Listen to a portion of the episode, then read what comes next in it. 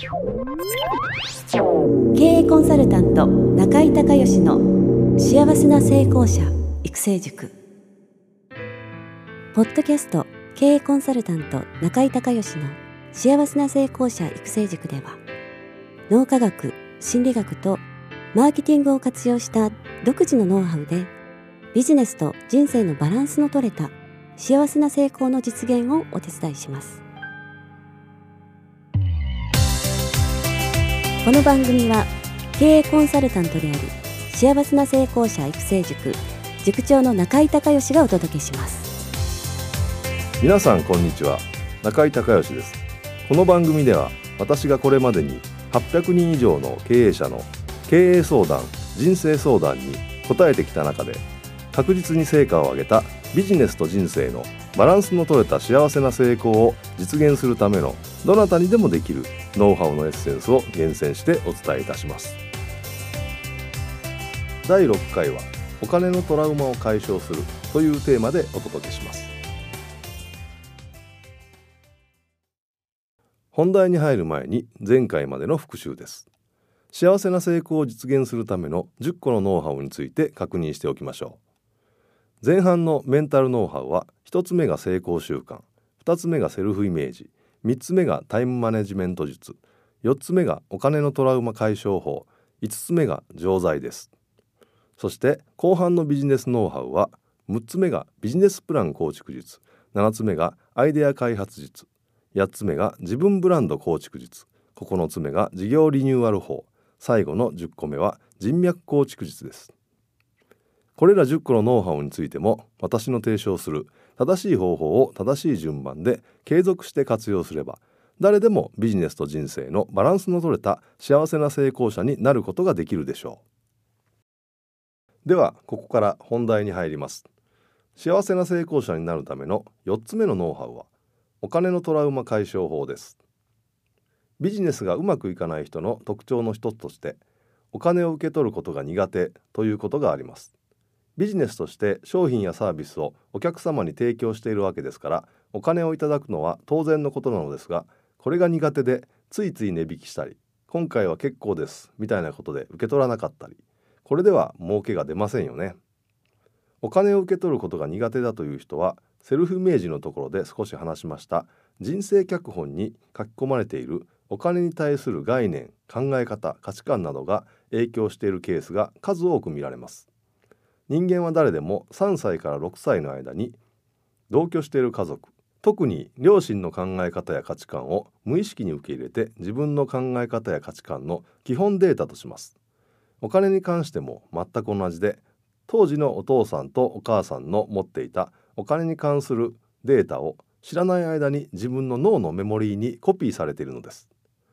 例えば幼少期に家庭が貧乏だったり、余裕がなかったり、またうちはお金がない、お金は汚いもの、金持ちはみんな悪いことをしているなどというようなことを、当時家の中でご両親が口にしていたとしたら、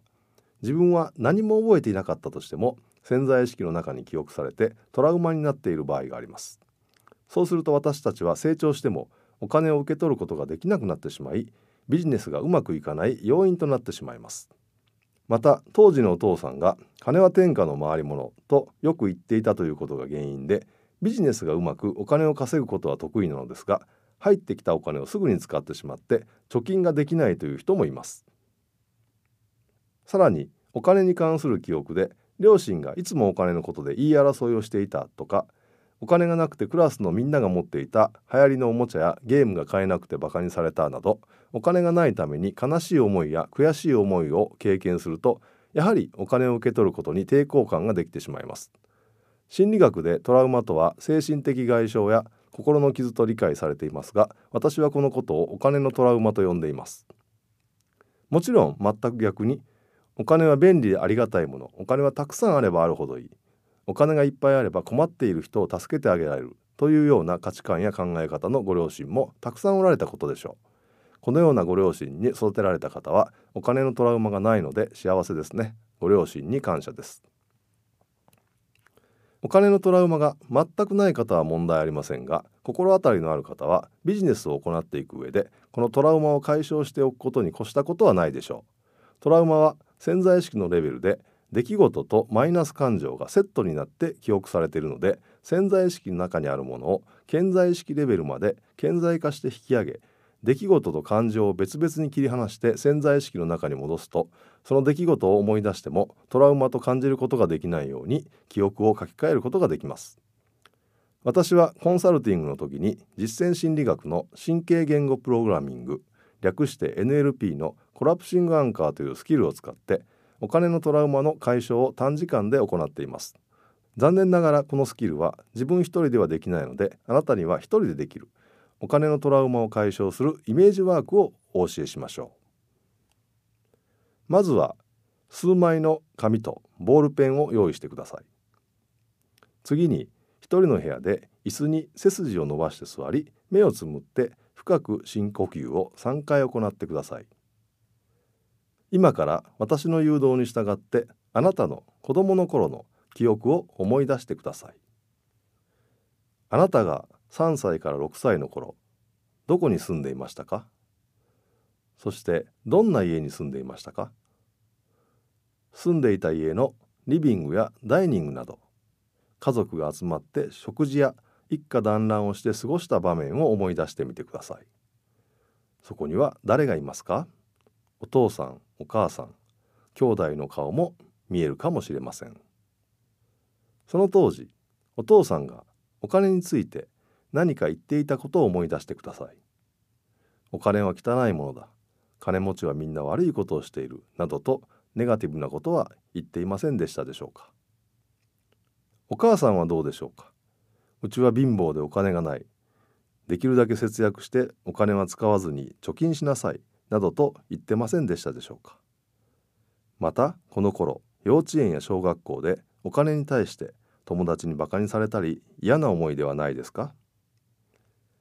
以上のことを思い出したら、ゆっくりと目を開けて用意した紙にその時の状態やネガティブな気持ちを一気に書き出してください。感情をむき出して、できるだけバカ野郎などと汚い言葉を使って書く方が後で気持ちがすっきりします。すべて書き出したら、火を使っても良い場所に移動し、紙にライターで火をつけます。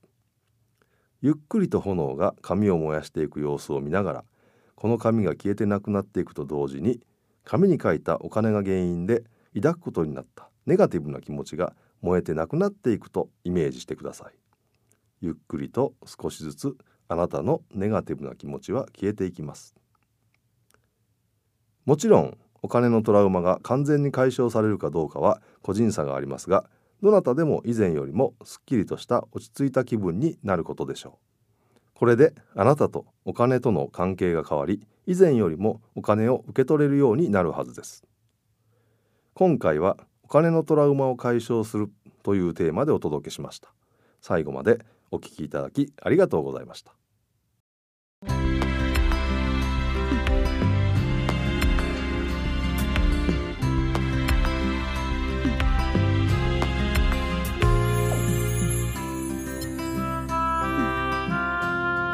今回の番組はいかがだったでしょうか。この番組では幸せな成功者育成塾のコンテンツの中から、ビジネスと人生のバランスの取れた幸せな成功を収めるためのどなたにでもできるノウハウのエッセンスを厳選してお伝えしています。あなた自身のビジネスと人生のバランスの取れた幸せな成功のための気づきがあれば幸いです。また全国各地から約400名の塾生が通う幸せな成功者育成塾に関する情報はホームページをご覧ください。 URL はhttp://www.magiclamp.co.jp http://www.magiclamp.co.jp または中井孝義で検索してください。ではまたお耳にかかりましょう。